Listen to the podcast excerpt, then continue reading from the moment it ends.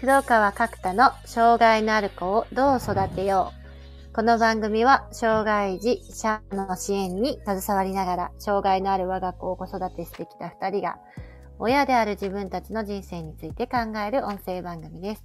パーソナリティは角田めぐみと黒川直樹でお送りいたします。はい。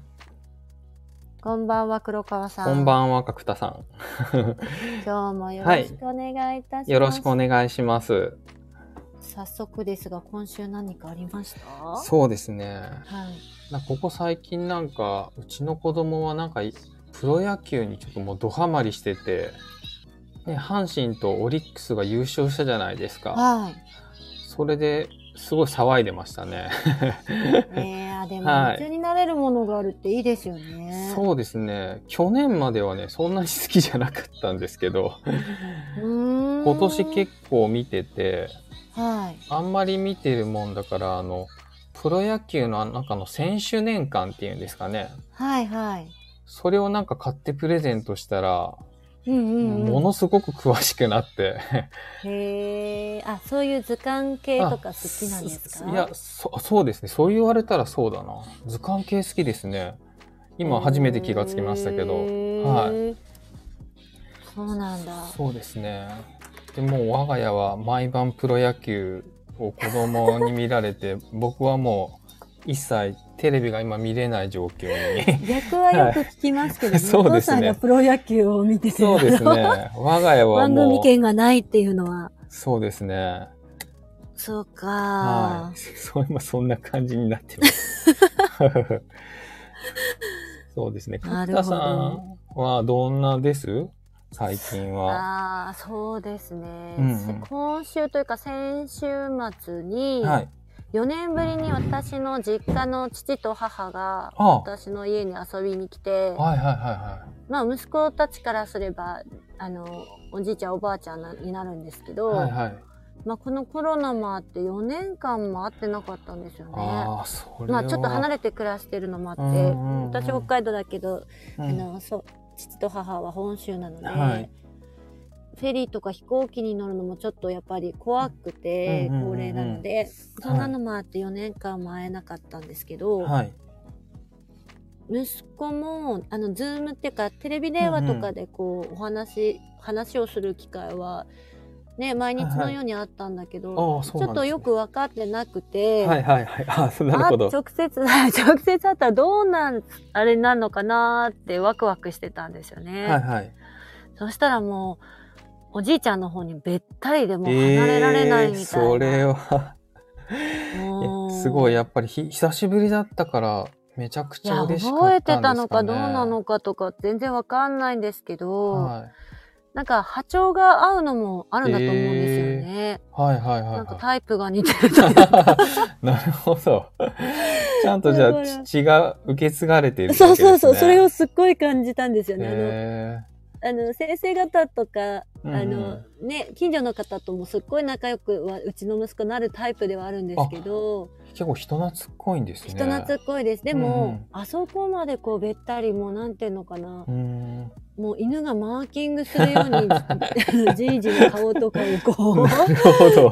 スリスリするんですね。はいはい、もう初めてで、これは何なんだ？遺伝、うんうんうん 遺伝子の関係なのかとか、なるほど。血のあれなのかとかっていうくらい、本当にへなんかこう、マッチしてました。なるほど。ていう。なんかやっぱズームとかでも結構理解されてるってことなんですかね。ズームでよく見てる人が来てくれたから、あ、すごい嬉しいってそれはあいう。るかもね。なんかう、んうんうんヒカキンとかも大好きで、なるほど。ヒカキンともじゃあしヒカおじいちゃ。キンがうんちに来てくれたら、同じ、あの、対応かもしれないね。あ、なるほど、なるほど。そそれは、じゃあおじいちゃんとヒカキンが並んで見えたのかもしれないってことですね。そうですね。なるほど。それは嬉しいだろうな。ぜひ来てほしいですね。ヒカキンさんにうちに確かに確かに。どうなるか。へえまあそんな感じでした。はいはいはいはい。すいません、なんか。いやいやいやいやいやいやいやいやほっこりしました。そうですか。はい。よかったです。じゃあ今回なんですけど、はい。うんと、今までお仕事の話とかお金の話とかが続いてたと思うんですが、はい。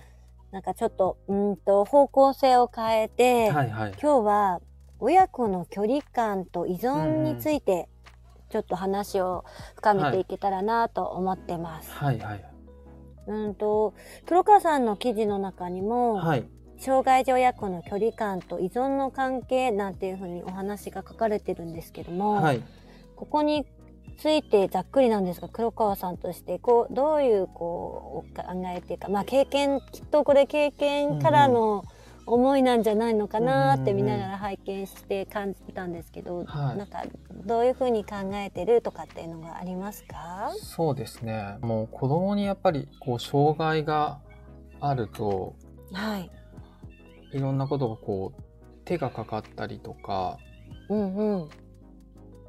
子供との距離感っていうのがなかなかちょっと調整しにくいっていうところがあると思うんですね。はい。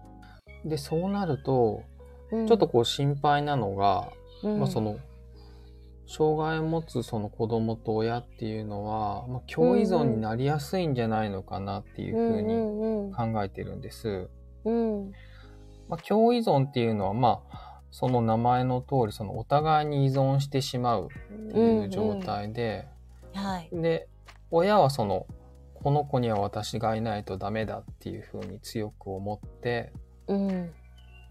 子供はやっぱりそのお父さんあるいはまあお母さんがいないとこう不安だとかうんうん。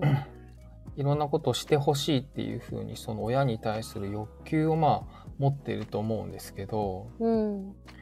お互いにそのそういった形でその依存してしまうとうん。そのまあ人間関係がちょっと破綻してしまうというか、うん。うんまあ距離感がその保てなくなっちゃうっていうことがどうしても起こりやすいのかなっていうふうに思っててうん。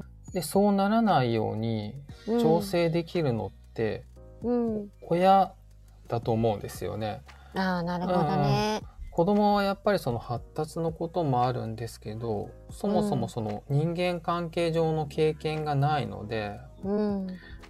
僕個人としてはやっぱり親子の人間関係っていうのはやっぱり親がリードしていくものだっていうふうに思っててうん。うん。うん。でも親がうまくリードしようと思ったらこう自分たち親子の関係性をこう第三者の視点でやっぱり見ることができるっていうことが必要だと思うんですよね。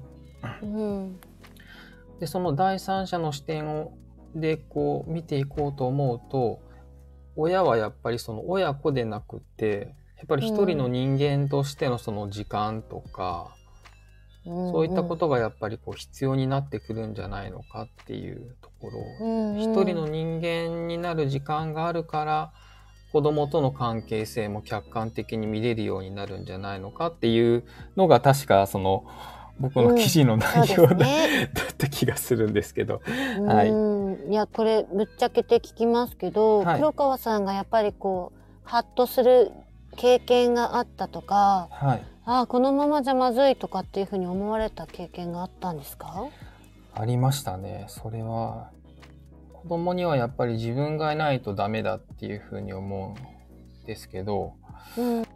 それを続けてしまうと、こうん子供のやっぱり自立が妨げられるんじゃないのかなっていう不安がちょっと芽生えて。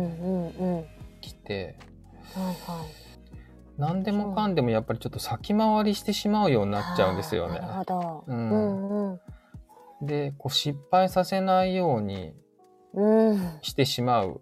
まあ、失敗させないとまあ親も楽なんですよね。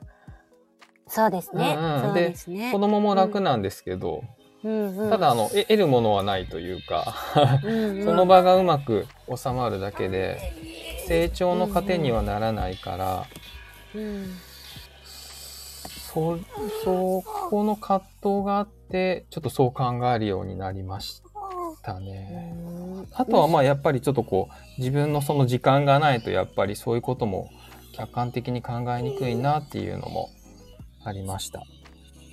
ちなみにどのくらいの時期なんですか？それに気づいたというか強く感じられたのは。3、4歳ぐらいですかね。あ、結構早いんですね。そうですね。だからすごいもう子供の頃がすごい大好きだったんで、が頭からちょっと離れなかったんですよね。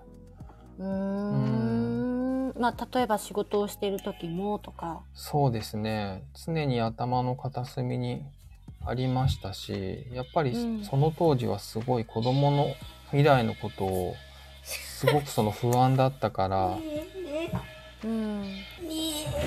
なんかそんなことでなんか頭の中がいっぱいになってた気がしますね。そうなんですね、うんちょっとごめんなさい。息子も参加してきちゃって。いやいや、いいです、いいです。そういうのはもうありでいきましょう、これは。賑やかになってきちゃってすみません。いいです、いいです。はい。いやー、なかなかでもこれって難しい問題ですよね、うん本当に。いや、そうなんですよ。うん。結局、現状の子よりも、うんあの、時間もそうだし、なんて言うんですかね、自分の精神的なものもそうだし、うんあの、体力的なものもそうだし、全部のものがこうん。う、うん。障害のある子供にかかっている比重が大きいので、はい。ついついそこに気持ちも入ってしまうのは、うんうん本当になんか自分もあたあなんかああ私もその通りだなっていうふうに感じるところなんですけど、はい。なかなかねあの、うんじゃあ自分のこの関係を俯瞰してみた時にバランスが取れてるのかどうかっていうのを。見るのって難しいなーって今話を聞いてて思ったんですよね。そうですね。やっぱり、まあ、おもちろんお子さんにもよるとは思うんですよね。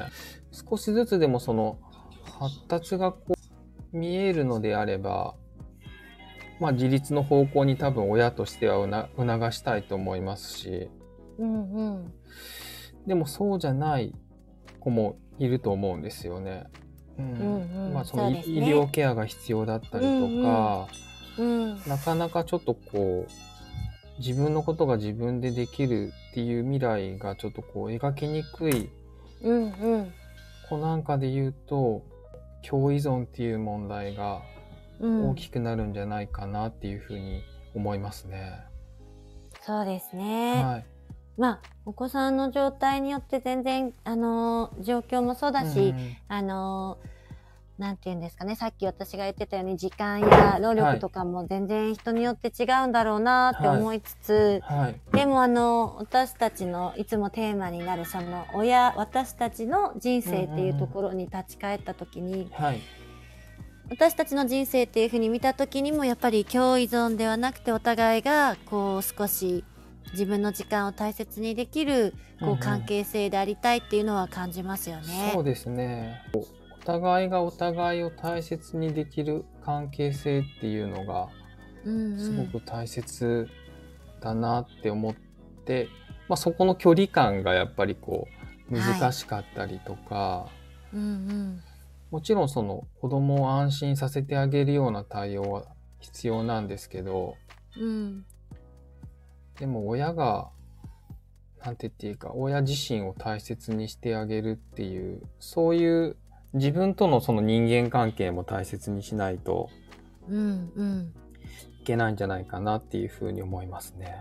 うーん最初の方に黒川さんが、はいその一人の時間一人の人間としての時間がはい。すごくキーポイントになってたってお話しされてたと思うんですけど、はい。ね実際こういうふうに手もかかるし時間も一緒にいる時間が長い障害のある子たちと、どうやってじゃあ私たちは自分自身を大切にする時間を作っていくのかなんて話がはい。できたらいいなと思うんですが、はい。今度に そうですね。今度にしましょうか。はい次回に、今回はまあなんかちょっと課題的みたいになっちゃったんですけど、はい。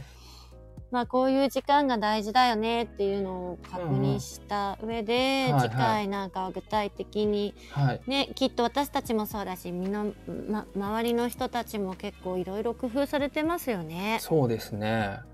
結構なんかいろんな、ね、その親御さん親御さんにとってこういろんなスタイルがあるんじゃないかなっていうふうに、うんうんはい。確かに私もなんかご紹介したような私は真似できないけど、はい。ぜひなんかこの方のその自分の時間過ごし方上手だなっていう方たくさんいらっしゃるので、はい。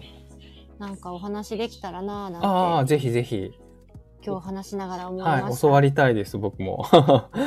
はいいやーね じゃあ、次回にそんな、なんかこう、自分もそうだし、私たちの周りにいる、はい。あの、障害のある子たちを育てている親の方たちの、なんかこう、過ごし方とかうんうんをご紹介し合えたらいいですうん。ね。そうですね。